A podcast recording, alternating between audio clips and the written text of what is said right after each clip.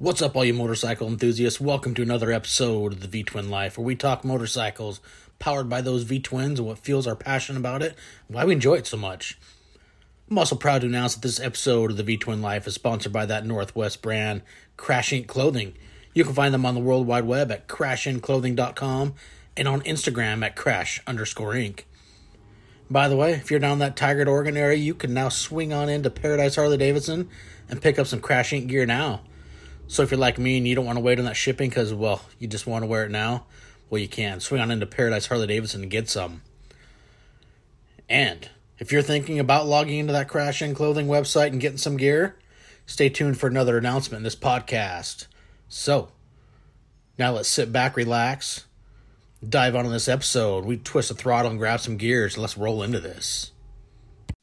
What's up, all you motorcycle enthusiasts? Welcome to another episode of the V-Twin Life, where we talk motorcycles powered by those V-Twins and what fuels our passion about it and why we enjoy it so much. I'm also proud to announce that this episode of the V-Twin Life is sponsored by that Northwest brand, Crash Ink Clothing. You can find them on the World Wide Web at crash ink clothing dot com and on Instagram at crash underscore ink. And if you happen to be in that northwest corner of Oregon, you can now swing by Paradise Harley-Davidson and Tigard and pick yourself up some Crash Ink gear now, because it is on the shelves and ready. And also stay tuned for an announcement at the end of this podcast, and uh, we might help you with a little ordering from Crash Ink gear. So now let's twist throttle and get into this episode. We're joined by a man that many follow on Instagram by the name of Vongasphalt. This guy has crushed some serious miles, ridden coast to coast, and done it all on his Dyna. So, ladies and gentlemen, let's twist the throttle and get into another episode of the V-Twin Life with Vongasphalt. What's going on, man? Hey, man. Thanks for having me. Very happy to be here. Hey, thank you for, uh, for coming on. This would be a lot of fun. Yeah, for sure. I mean, you've done some, you know, I followed you for a while. You've done some serious miles crossing the country, and I'm sure you've got some great stories. Yeah, man, I, I, I've been lucky to have the time to actually do that, which has been uh, kind of a blessing in disguise with, with this whole COVID thing and being able to work remotely and be on the road.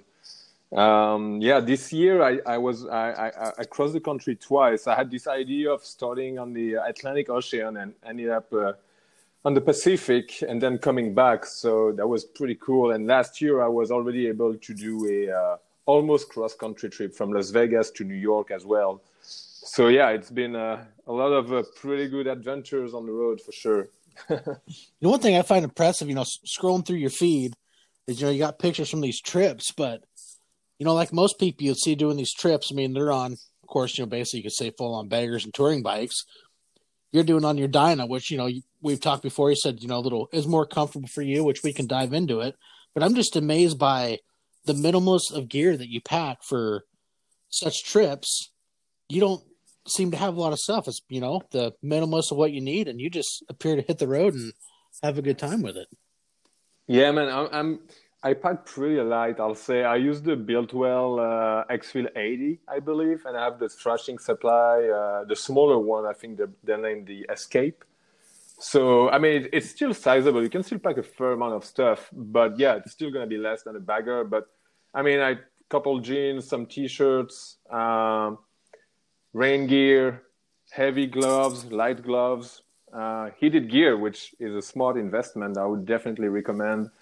And yeah, basically that's about it. I try to, you know, do laundry on the road. And uh, so, yeah, I, I, I like to keep it minimal um, because at the end of the day, I've, I'm also interested in preserving the look of the Dyna and not having it to be overstuffed with too many things. I like that classic, the classic lines and the classic look. And the way the Dyna is set up for me with my height, which is about five nine, I believe, in uh, in American uh, measures, and, and for my weight, which I think is about one fifty, something like that, uh, it, it's pretty good for me. Uh, I have good suspensions. I have, like, the right bars and everything. So I'm able to crush miles without too much discomfort, I would say. It's taken a while. I got it when it was bone stock, and to get it to where it is now, but the way it's set up now, it's it's it's pretty optimal for me. So that's no complaints on my side. Awesome. So what did you think about, now you've also in a few trips seen you've rented a few bikes, you know, you have, looks like you rent an Ultra. What did you think about riding the, you know, the baggers compared to your Dyna? Dude, I was pretty much, imp- I was pretty impressed. I'll say that. Uh, I didn't expect to like it.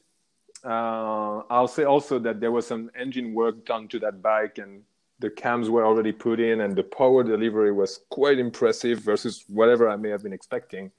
Uh, I actually really enjoyed the bike. From a comfort standpoint, for sure, uh, it was obviously better than the Dyna, especially wind protection.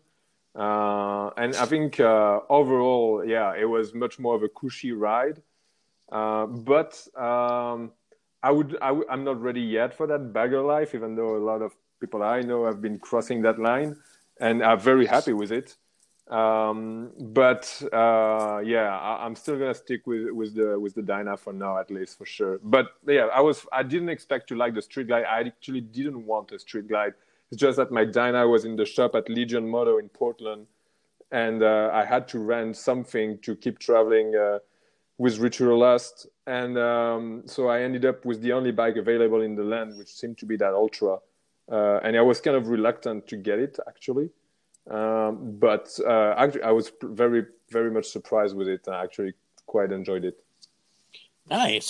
See, that's how I was. I've the Dynas, it seems that it's either you love them or you hate them. And for a while, well, I shouldn't say for a while, for a long time, it's just I've, I've never been a fan of them. And the more I see them, you know, like yours and was it F D L X Brooklyn that rides yep. up with you? And mm-hmm. I've seen his, you know, been watching his YouTube channel. And the more the street scene, it seems, you know, the some of these Dynas that guys are building, it's like they're really growing on me more and more. It's like, you know, I wouldn't mind in the future actually now having a Dyna in the garage just because the looks of them are really starting to grow on me. You get the little sport, you know, the sport yeah. fairing windshield on them.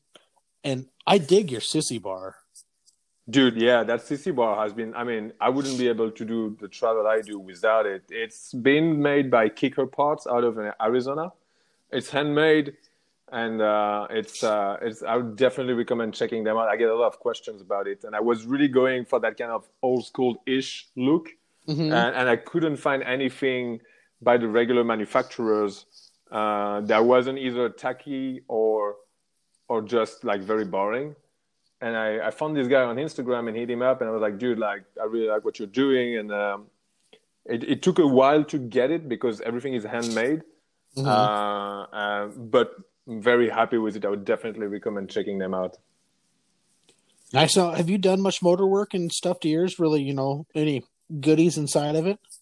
Dude, no. Uh, and actually, since I've rode that Ultra, I'm actually putting cams and upgrading quite a bit of the engine in the past coming in the past in the next couple of weeks, uh, because I was just so uh, impressed by how completely different the bike was once that work had been done. I had never my, my bike is stock one ten. It has a stage one with D N D Bobcat two in one and the um, S N S uh, Super Stealth.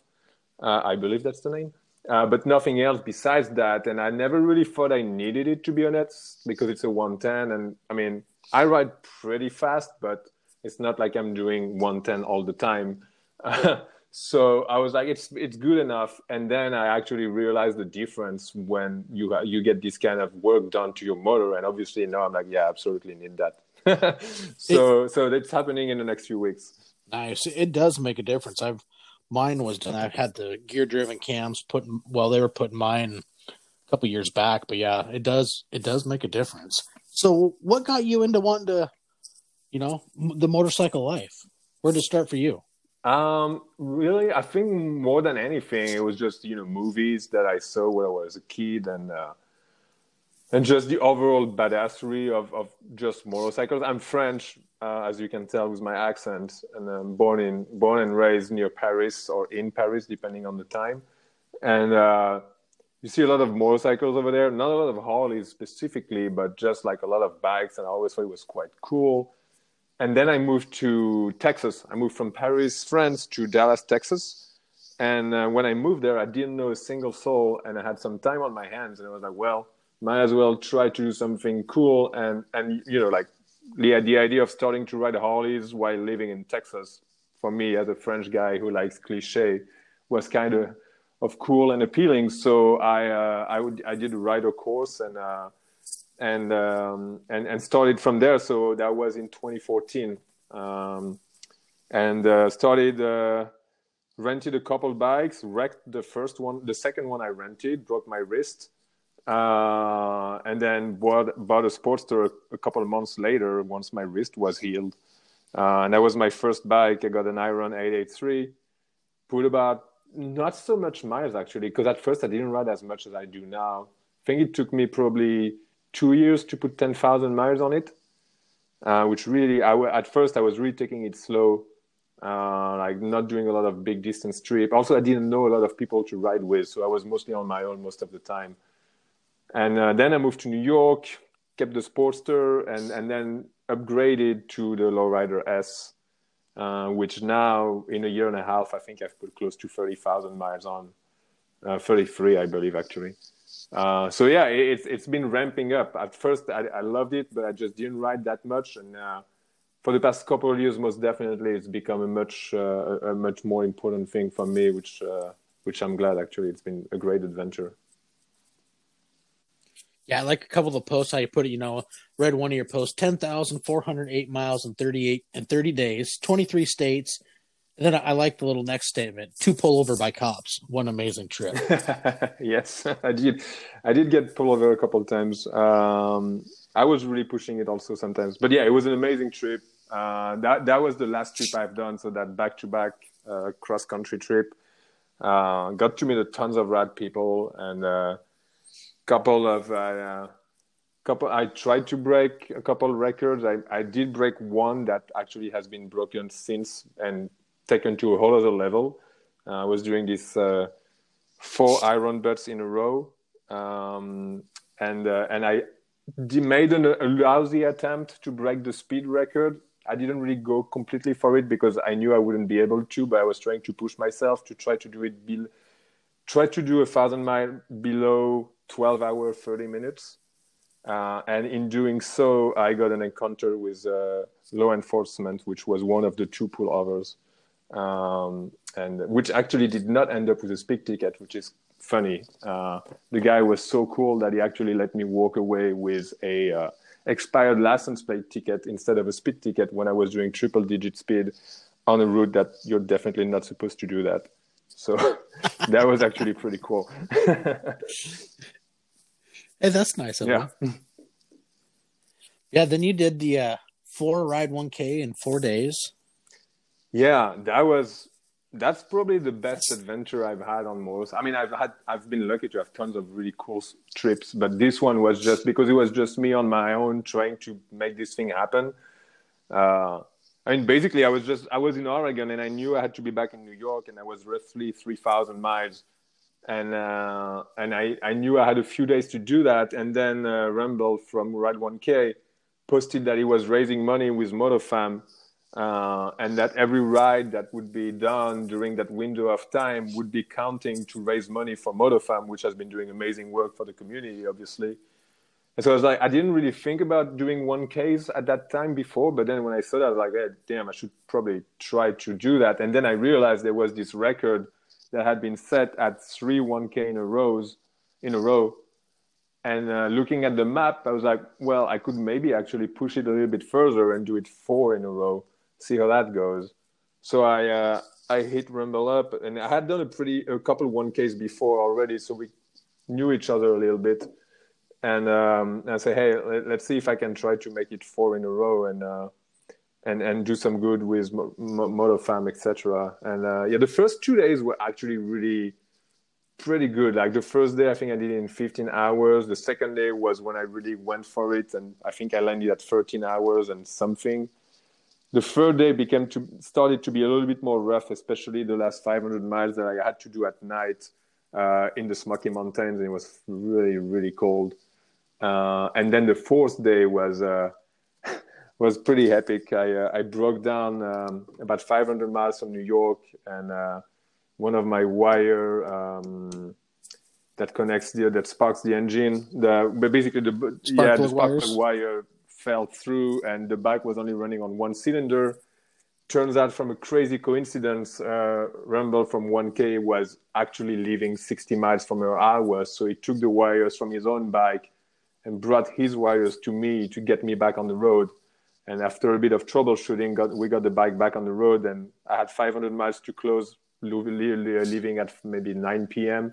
I think I ended up in New York at six a.m. and I only had one hour to spare to complete these four thousand miles in four days. So actually it worked out, and that was that was pretty epic way to close that trip. Uh, definitely a gnarly trip, but actually also not as far as, not as hard as you would think. Like if you have the right setup on your bike, I really think it's pretty much doable.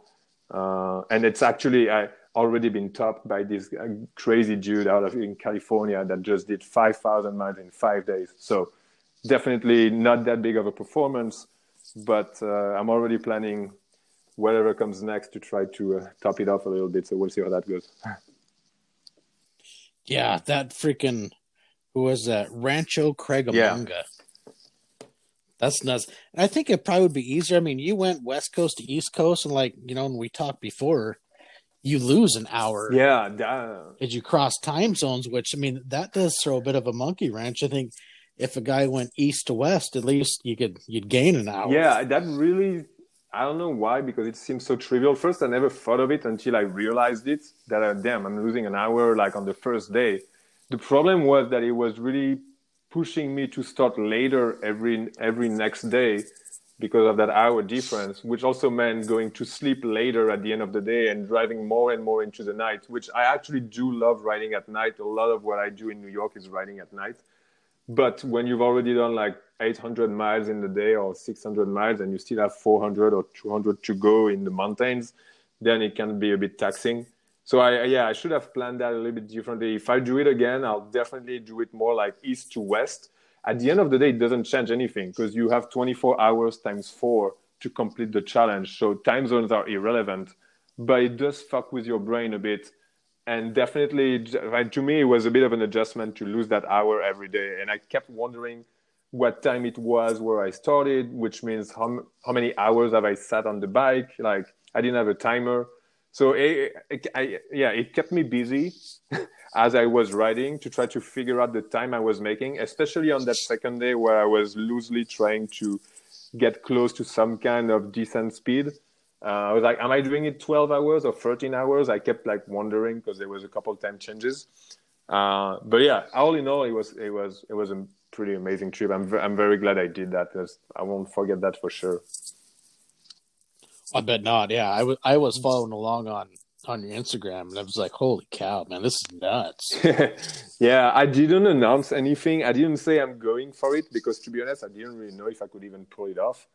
Uh, So I just went it day by day. I never said I'm going to attempt to do four K in four days. I just said, hey, today is one K. Oh, well, tomorrow is another one K. And I was just pushing it a little bit further every day because I thought it was going to be very gnarly, which it ended up being at the end of the day for the last couple of days for sure. But uh, I was actually surprised that the first couple of days was so easy. And then it, it became a little bit harder. But at the end of the day, it was very much manageable. If I had planned a little bit better and if I hadn't broken down, uh, it would have been much easier for sure. But uh, yeah, there's a few things I can fine tune and improve for next time for sure. Well, so I mean, yeah, after you, I mean, I haven't done near that extreme, but it's like once you, once you do one, you find, you know, little things that you can, that make it a little easier, whether it's, you know, when to take breaks or just ways to make things a little bit more comfortable and, and enjoyable. Yeah. And it's a lot of the little things I've realized, like the way you pack so that everything is very easy to reach out when you need it, instead of having to dig into a bag for just the little things that you know you're going to need, or this time zone thing, or just like managing your fuel stops. If you're going for some kind of speed and you're trying to be efficient, a lot of time can be saved at fuel stops. Or you've seen the, the, the Fast Nine from Portland that actually did set the time record uh, for a while. They went as far as bringing fuel with them and refuel as they were riding, which is fucking insane, at doing like one hundred miles an hour and refueling at the same time. I think one of them was also texting at the same time. Uh, these guys are pushing it to a whole other level. uh, pretty pretty freaking amazing. Um, so yeah, there's definitely st- steps you can take to be more efficient and uh, and to make it easier on yourself or slash uh, faster, depending on what it is you're going for. Yeah, tomorrow's episode is actually that will come out tomorrow is with Brad Columbus, and who is one of the members of the Fast Nine. That's what he said. They pack five gallon gas cans on the back, so they were only actually stopping at gas stations. Technically, would be every other gas stop. So they would, you know, when the first guys getting low, they'd all fill up the tanks on basically, I guess, on the side of the road and jump on and just freaking haul down the freeway. Yeah, that's.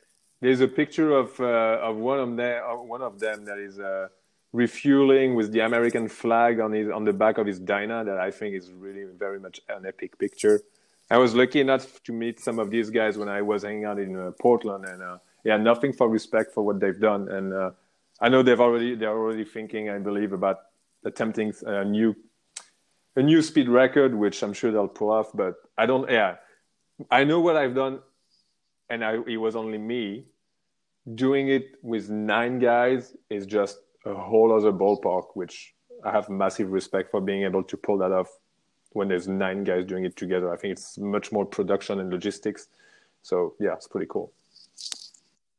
I think it's a lot harder to keep everybody together, and just, yeah, like I said, the logistics of that many. I mean, you know, I I did one, I did mine solo, and I mean, sometimes there's, you know, you make little mistakes whether you miss a gas stop or something, miss an exit you want, but man, when there's nine people, I could see that being a bit more of a nightmare in a way of logistics, traveling, making sure, you know, you hit the right exits, or just keeping everybody yeah, together. Exactly. Like, I didn't plan much on mine, really. I was just really winging most of it, which is definitely something I'll improve next time. But I think when they, I don't know how they planned. I think they actually had planned quite a bit. They knew where they were going to turn back on the highway to go back to Portland. They had, I know they had planned a few things when I when, when I talked to some of them. But yeah, I think the, it, it takes a little bit more of preparation, and and also it takes like a lot of skills, I think, to be riding that fast as a pack for so long with no one having any issue. I think it's uh, yeah, it's pretty it's pretty cool. Yeah, I'm gonna find out some, because I'm actually going to meet up with all of them this. Oh Saturday. Yeah, you mentioned that. That's cool. They're, the few guys that I've met were so, pretty yeah, nice that, people. Yeah, it's gonna be pretty cool. I'm excited. But getting back, you're talking about epic pictures. I mean, you scroll through your Instagram. I mean, your your photography and all your pictures on there are, dude, they're freaking amazing. A lot of them. Now, do you do, do you take like a small tripod, or is somebody also for like the pictures where, you know, you're with your bike? Is it just you or somebody else taking uh, some of these? Up until uh, a few months, it was always me and a tripod. Uh, recently, uh, there's been a couple of talented people that have taken pictures of me and that have been kind enough to send them to me for me to repost. One of them was actually on your show not so long ago, uh, Rhino from Utah, who, when you talk about talented uh, photographers, is absolutely one of them and has skills that I'm nowhere close to have. And um, F X D L S Brooklyn here that I do ride with all the time, um, recently has been also taking a few pictures of me. So I think um, on average, I'd say eighty percent or ninety percent of the pics of me that are on my Instagram, I've taken myself with a tripod. Uh, but recently, there's been a couple exceptions to that rule, and pretty good exceptions, actually, like pretty, pretty cool pictures that I couldn't have done myself. Leave with some of the ones you've done yourself, or I mean, you know, some of the ones that you've done, I mean, your backdrops and, you know, the editing, like we said, you know, we both like to use Snapseed, which is a great free photo editor. But I mean, your photography on your page is freaking yeah, really thanks. good. I like it. I mean, thanks, man. I really appreciate it. I do spend a bit of time to try to find the cool angles or the story. I think I try to have like a cool angle or a cool story about every picture or backdrop, whatever. And uh, and yeah, I think Snapseed or Lightroom are pretty good to try, to try to, you know, there's only so much you can do with an iPhone, even though they're actually really good. I shoot everything with an iPhone, by the way. Uh, And, uh, yeah, and so, so I'll, I'll, I'll use uh, I'll use either Lightroom or Snapseed to retouch a few things. I, I try to never go overboard with the retouching, because it sometimes is very easy to go from natural to unnatural looking pictures. And actually, if you scroll through my early posts, you'll see some that are clearly not very natural looking, and that's what it is. Um, but yeah, it's uh, I, I I and I'm lucky, you know, because I. Most of my riding is in New York, obviously. So that's where I live, in Brooklyn. And uh, I mean, there's endless opportunities of ride pictures. You just have to look and you're going to find something. I think it's just a matter of having your eye trained for what's going to look good, or maybe just what when the light hits at the right time. But in my life, if I was to do this, whatever it is I'm doing, if I was trying to replicate it in other cities, it would be doable, but it would be harder. I think New York is just such a vibrant city in terms of architecture, street art, whatever goes on in the streets, that it just makes that much easier to find, you know, that right opportunity for a cool picture. And I'm quite lucky to be there at that time. I mean, I can see that by scrolling through your page. It's very true. I mean, some of the backdrops that you get in your, your pictures are phenomenal. It's they look great, and I mean it. It does add a, a bit of the art. And then, you know, I I like your style. How, you know, you kind of in a way you keep that the pictures where you're in there. You know, that the vintage look, the black pants, the black. You know, the yeah. the older style jacket, and it's, you know, in a way to your page. It's like your yeah. That's signature. Really where I come from. I think, like, you know, I. I've grown up with the black metal movements, played in black metal bands for a long, long time. Uh, still a whole lot of amount of what I listen to. Uh, and so a lot of the aesthetics that I, I have from, from, from the pictures of myself are very much tied to the aesthetics of the black metal or the metal movement. So yeah, the leather jacket, the perfecto, the all black, the metal signs, and all the play on words and the reference to, you know, Satan and whatever. Uh, it's all linked to, to, to, to, to who I've been for a long time. So yeah, I try to keep it like that. And, uh, and so far it's, it's, you know, it's, it's pretty good. Um, but yeah, it's, it's really the core of the, I do, there's two passions in my life, mostly. Uh, I mean, at least the two biggest ones by far are metal, black metal, and motorcycles. So I try to blend these together as much as I can. Which is cool. I mean, it is. And now, when you met up, did you have much time to really meet up and ride with Rhino back in Utah, or was it just no? Kind of a, so it, it was a, a quick we spent meeting, like or... a few hours together. But him and I have talked for a long, long time. Uh, I think we've, he's one of the first person I talked to. I think on Instagram when I started this almost two years ago now. Um, And I was doing this first cross-country trip, and not this summer, the summer before. And he hit me up, and he's like, "Oh, dude, you're you're in my neck of the woods, and uh, you should ride there. You should go to Escalante, uh, and and and then you should ride this crazy road named the Devil's Backbone, uh, and then uh, Hell's Backbone, which is next to it."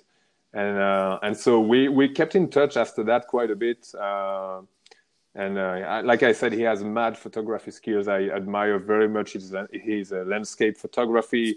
Uh, definitely worth checking out. And and the pics of his bikes are also pretty badass, I'll say.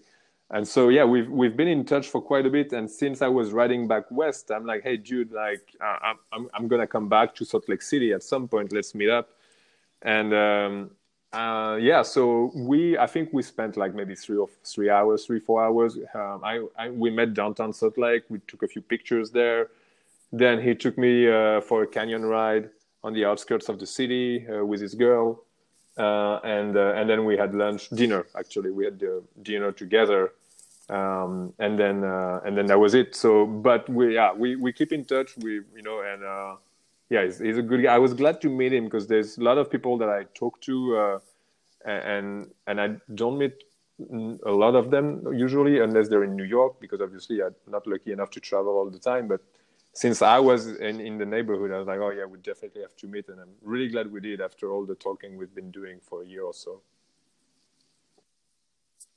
Yeah, I hope to get down that down that area sometime and meet up with him. I've He's one of the guys, same thing, that I've talked with for a while on Instagram, you know, became fond of his, his photography skills. I mean, and the, the backdrop that he has living down in that region of the country is just amazing. And like I said, his photography skills are yeah. And like impressive. You said, Utah, I think Utah, Wyoming, and Montana, but maybe Utah more than any other. It just, I know, it seems to me, and maybe I'm just wrong, that a lot of Uh, maybe it's French people, but when they think about riding in the U S, they think California, Nevada, the Keys, and a couple other things maybe. But I never heard anyone telling me anything about Utah and Wyoming before, and Montana.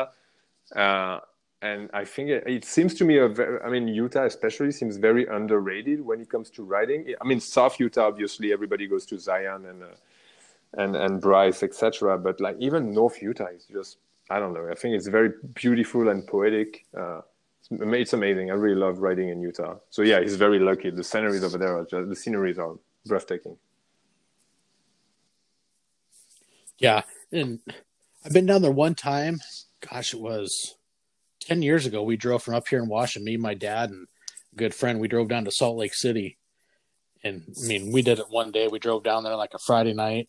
We left early Friday morning, picked up a Harley on Saturday, and then trailered, mm-hmm. and then drove all the way back. And we didn't have much time for sightseeing. It was basically an insane road trip down and back. Yeah.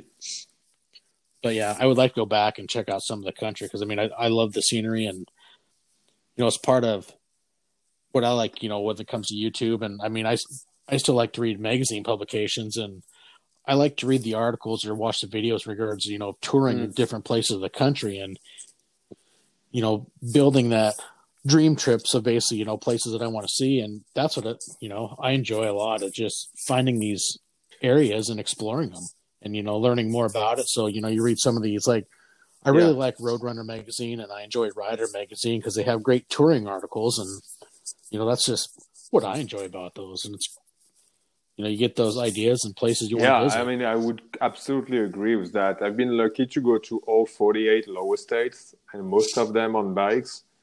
And also, I think because I'm French, you know, grass is always greener on the other side. I've always been, I've always been very interested in the U S and the history of the country and the culture. So I try to learn as much as I can wherever I travel. I have this weird obsession that I'm trying to visit every state capital in the U S I think I'm at forty-two right now. But, uh, I mean, being on the bikes has allowed me to see so many weird places in this country, like stuff that, you know, unless you, even if you don't know about it, just bumping into it makes it so cool. I remember that, that place, Atomic Atomic City in, in Idaho, I believe. They had, like, this uh, nuclear fallout. Uh, there was a place where they had, like, nuclear tests that is just completely weird and... Uh, I don't know. There's just so many interesting places. There's all the scenic places everybody knows about and, and all the bucket list rides. And for sure, these are amazing. But I find that even like the small random town with like the, the cookie store and the ice cream truck. And I don't know, to me, but also because it's not my culture, I think it holds so much uh, symbolism that I just don't get tired of that. I, I really like riding in the West much more so than the East because it's, I think, much more picturesque and amazing. But I'm I'm lucky that everywhere I go, really, uh, there's always something that is I find very interesting and also that I didn't know existed. So, yeah, that's, I'm sure it's the same for every country, obviously. But I don't know. There's this thing with the U S that, to me, it's just maybe on another level. It's pretty cool. Well, that's part of the fun. What I enjoy is also trying to is not so much travel on the you know the super slab or the big interstates is.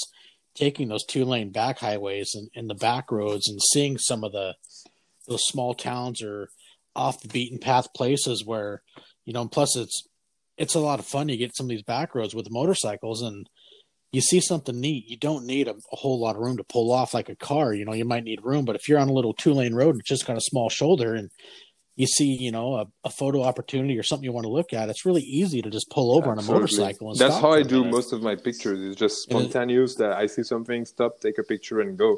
But I know, Jude, you were telling me about this trip that you have in mind. And as you're talking about roadside crazy things or little things, there's this website I would definitely recommend you check out. I think it's called roadside america dot com. And I've used that website profusely over the years, uh, like of, you know, all the road trips. Um, when you, when you're going to be on the road, like just check out, like wherever you think you're going to roll through and put that in the website. And it will tell you all the weirdest oddities that you can think of that are going to be on your path. And I've seen so many weird things, like the tallest crucifix in the world. That is, I think, in Wisconsin or Michigan. I can't, I think it's Michigan. Or, uh, the biggest collection of Doctor Pepper bottles in somewhere, Texas. I don't know, so many random things that sound very quirky, but just make the ride even more enjoyable because these are the little things that I think are so genuine and, and fun because most of the time it's it's very much random stuff. So I know when you get ready for your trip, have a look at this website. I'm sure you'll find a couple of things that are going to make you want to go. Oh, definitely. I'll have to check that out. And actually, there's one picture I found scrolling through your Instagram. You took one. It says the Catskill Mountains by the church, yeah. and it's like the red light at the yeah. door, or it's a red door. That picture yeah, is freaking amazing. Yeah, and it was amazing. A very overcast day. I didn't even want to go ride that day because it was, I, I think it was maybe, I don't, yeah, I think it was March or April maybe, or I don't know. I think, I remember it was pretty cold. Um, uh, But uh, I always try to ride as much as I can, especially on the weekends. So I ended up going there on my own. And uh, I don't know, I saw that I, I got lost, as I usually do anyways. And uh, and I actually made a U-turn in front of that church. I didn't even see it at first. Um, and then as I made the U-turn, I saw that red door.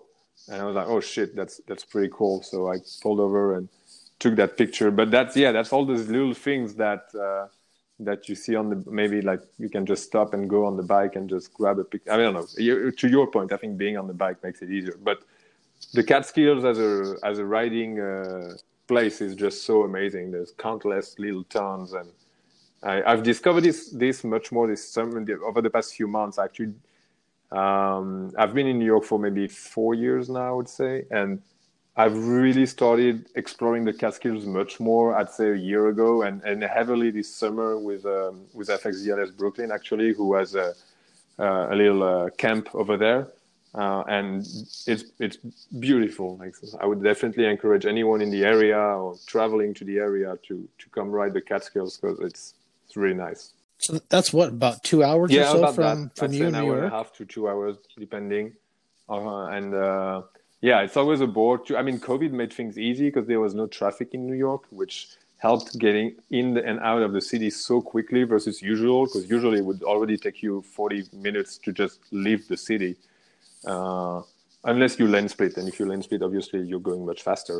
Um, but, uh, yeah, usually, yeah, it's about an hour and a half to go there. We usually do make it a day trip, like leave very early, ride for a good portion of the day and then ride back at night. I've done that ride any. I've done that ride at midnight, like one a.m. or whatever. It's it's fun ride anyways. Just need to have lots of lights on your bike because there's quite a bit of deers and everything on the road. So need to be careful about that. But uh, yeah, it's it's beautiful over there. Yeah, it kind of sounds like the area where I live. You got lots of deer, especially at night. You really got to be careful up here. You know, like Western Washington or up on the peninsula where I live, there's. There's so many deer right now. It's yeah, crazy. It's always my biggest worry, and I'm lucky that nev- nothing ever happened to me. Uh, the closest thing that I got was a baby bear that ran in front of me on the road once in broad daylight. Uh, but that's and I had plenty of room to obviously avoid that baby bear. Uh, I have a couple of friends that I've had much gnarlier close calls, but. Uh, Yeah, it's always on my mind. I do my best to to be careful. Yeah, another thing. What do you think about the LiveWire? I see. Yeah, you, you took I mean, one for a ride. I was you? obviously, as most people, very skeptical. Uh, the only reason I did that is because on that trip, my my front tire needed to be changed, and I pulled over in Wisconsin in one of the Harley shops, and they're gonna have they were gonna have my bike for like an hour, and I asked the rep, like, would you mind if I test drive the LiveWire? I'm not gonna buy it from you, there's no way, but if you if, if you would let me try it, I'd love that. And he was really nice because he said, yes, go ahead, it's fine. And I was blown away by this bike.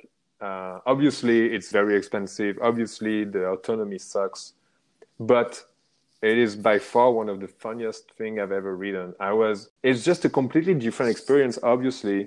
Uh, and I was trying to put my, my, uh, to wrap my head around why it felt so different.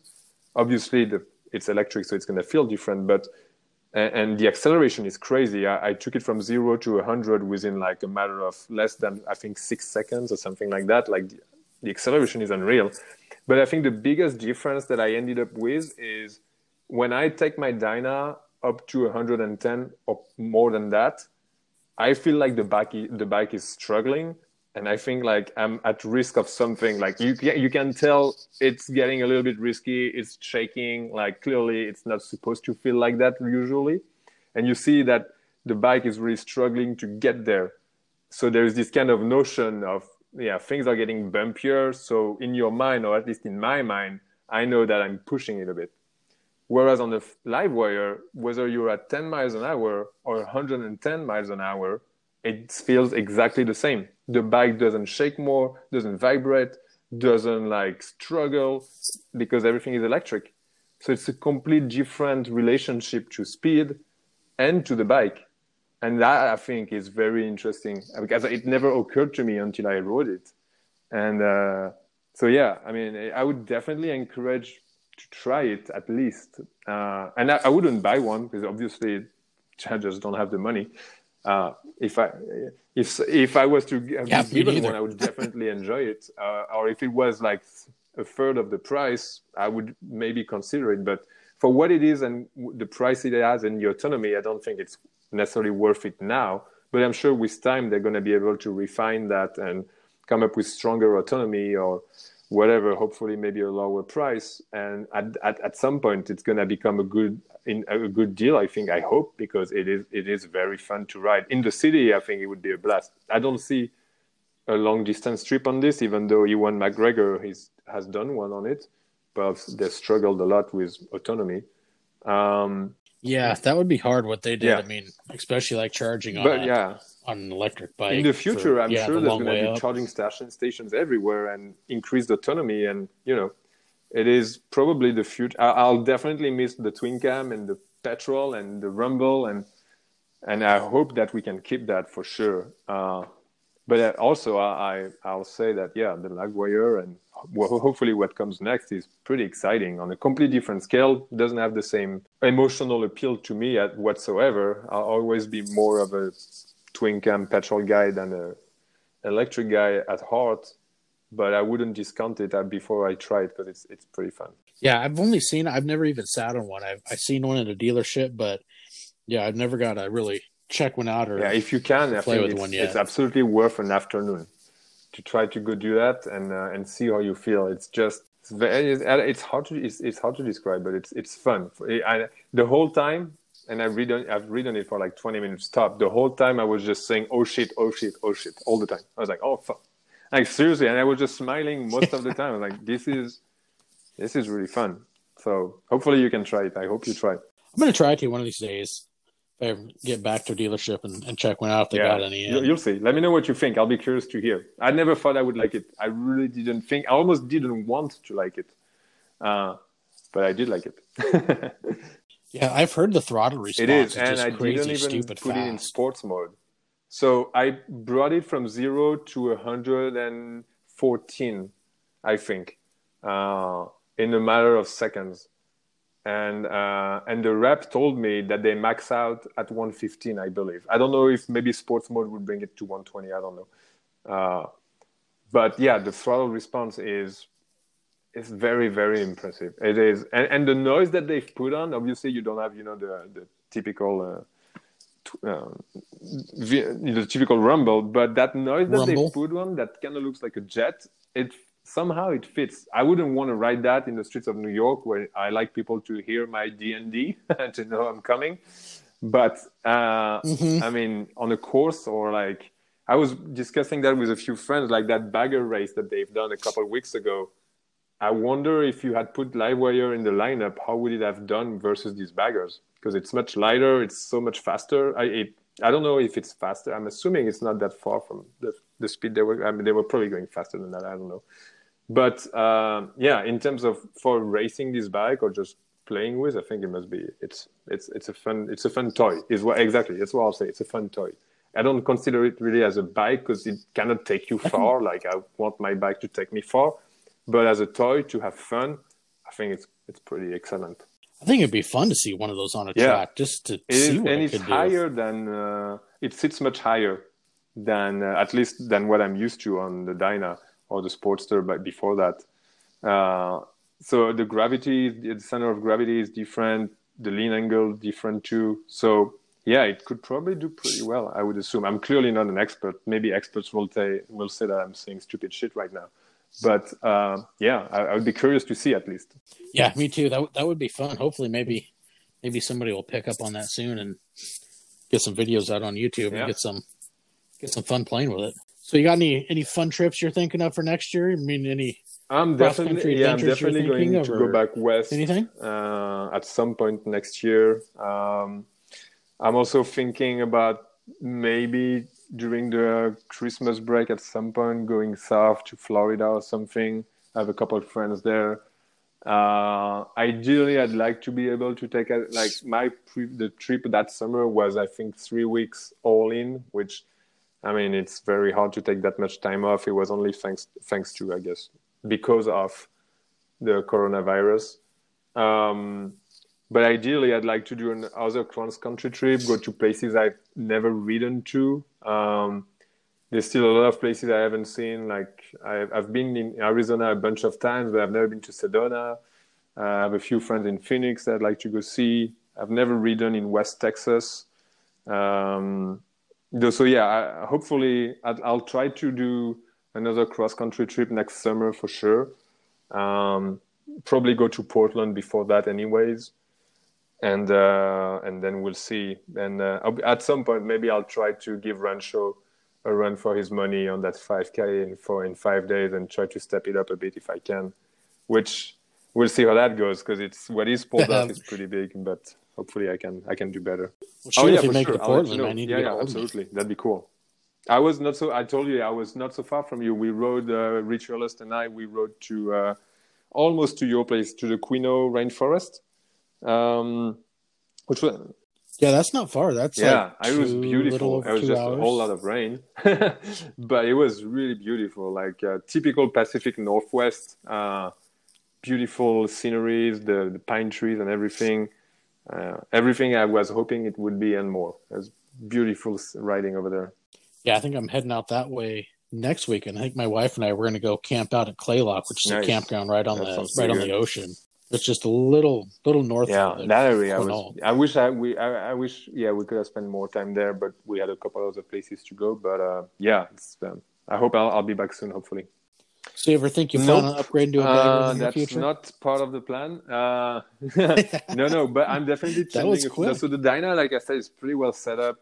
Got the uh, Lucky Dave's T-bars, the Legends. Uh, Uh, the Lindahl brakes, uh, all the good stuff. Uh, the engine work will hopefully take it to a whole other level in terms of performance. Um, but I really, really, really love that bike. Uh, I, there obviously a lot of sentimental value to it. So unless something terrible was to happen where it would get wrecked or something, which obviously, knock on wood, we hope will not happen. Uh, I don't see myself uh, changing that bike yeah. anytime soon, unless... Yeah, I don't know, unless Harley releases something crazy or or something bad happens. I really have a lot of uh, sentimental attachment to that bike. And also, I think it looks great on pictures. Not that baggers don't look great, but I found the bigger the bike, the hardest it is to make them look great on pictures. And I think I'm so, uh, I'm my bike, I think, at least fits my aesthetics. The way it's done, the way it's built, the way it looks. Um, So it's very much a good extension of myself. Uh, I'm probably going to do a bit of light paint job at some point on it, but very small touches here and there. And I think at some point I'll be done with it. Uh, I mean, I always say that, and then obviously I'm never done with it, as most people. But uh, yeah, I, I don't think so. For not for now, at least. Well, here's a, you know, does I mean you got some miles on it, but not enough where it, yeah, it's yeah, still got a lot of life left. And I try to do. Well on the maintenance, et cetera. I'm far from being a mechanic myself. I know a few things, but not enough to be very uh, to be able to solve everything by far. But I'm lucky that uh, my friends at the Gotham Speed Shop here in New York, uh, Nick Partin and Eric, absolutely know what they're doing. So um, they usually take care of helping me. I mean, not helping me. They actually do it uh, to to make the to make sure the bike is always gonna run good. Uh, So um, I think it's in. I think it's in a pretty good shape, actually. I, I've never had any issue besides once I rode like six hundred miles in the rain in one day, and the complete right side of the electrics of the bike shuts down. But I think that was really the rain. Um, besides that, the only big issue I've had, and which is not that big even, is the first half of the trip when I rode from New York to Portland. By the time I arrived in Portland. Uh, the guys at Legion were looking it up, and uh, there was like three different leaks. Um, so that was that. But that's the only issues I've had on in thirty-three thousand miles. So yeah, I think uh, so far so good, and hopefully many more miles coming on, on this bike. Well, shoot, man, thanks for taking time out of your night. And no, man. It's a little later where you're at. Yeah, thanks so yeah, much man, for having a, me. And uh, it's been a lot of fun. I'm looking forward to see uh, to seeing what you do with the podcast. I uh, I enjoyed listening to the past few ones, so it's great to see uh, to see you guys, to see you like giving space to people to tell their stories and then be able to connect people together. I think it's it's pretty rad, if you ask me. Hey, thank you, and you know it's all part of you know thanks to guys like yourself that have you know there's so much content on their pages where I mean shoot I could literally sit here and talk for hours with all the stuff and, and whatnot that, you know, pictures and trips and the places you've been. I mean, it's mind boggling in a short amount of time, you know, the amount of states and, you know, the miles and the back and forth that you've done on yeah, motorcycles. I'm pretty it's, lucky. It's really cool. I'm, I'm hum- I, I'll, I'll say that. So hopefully I, I'm able to keep this going, and I'm, I'm doing everything I can to keep it going. and uh, yeah, as much as I can ride, and hopefully being able to cross into Canada and Mexico at some point, that's, that would definitely be on my, uh, on my agenda as well. There's a lot of rad people on both sides of the, of the border that I'd love to meet up and ride with. So that'd be cool. Yeah, I agree with that. So, well, right on, man. Thank you Thanks, for, uh, really for coming on and, and, uh, and sharing your story. I'll talk to you soon, I'm sure. Hey, thank you all for tuning in to another episode of the V-Twin Life. Hey, and then you guys heading over to crash ink clothing dot com, placing your orders, want to get yourself some of that gear. If you input the promo code crash one, all uppercase letters, you'll save yourself a little bit of money and uh, get yourself some nice gear. So, hey, thank you all for tuning in. Thank you for uh, supporting this channel. So, hey, y'all ride safe, have fun. Enjoy those miles of smiles.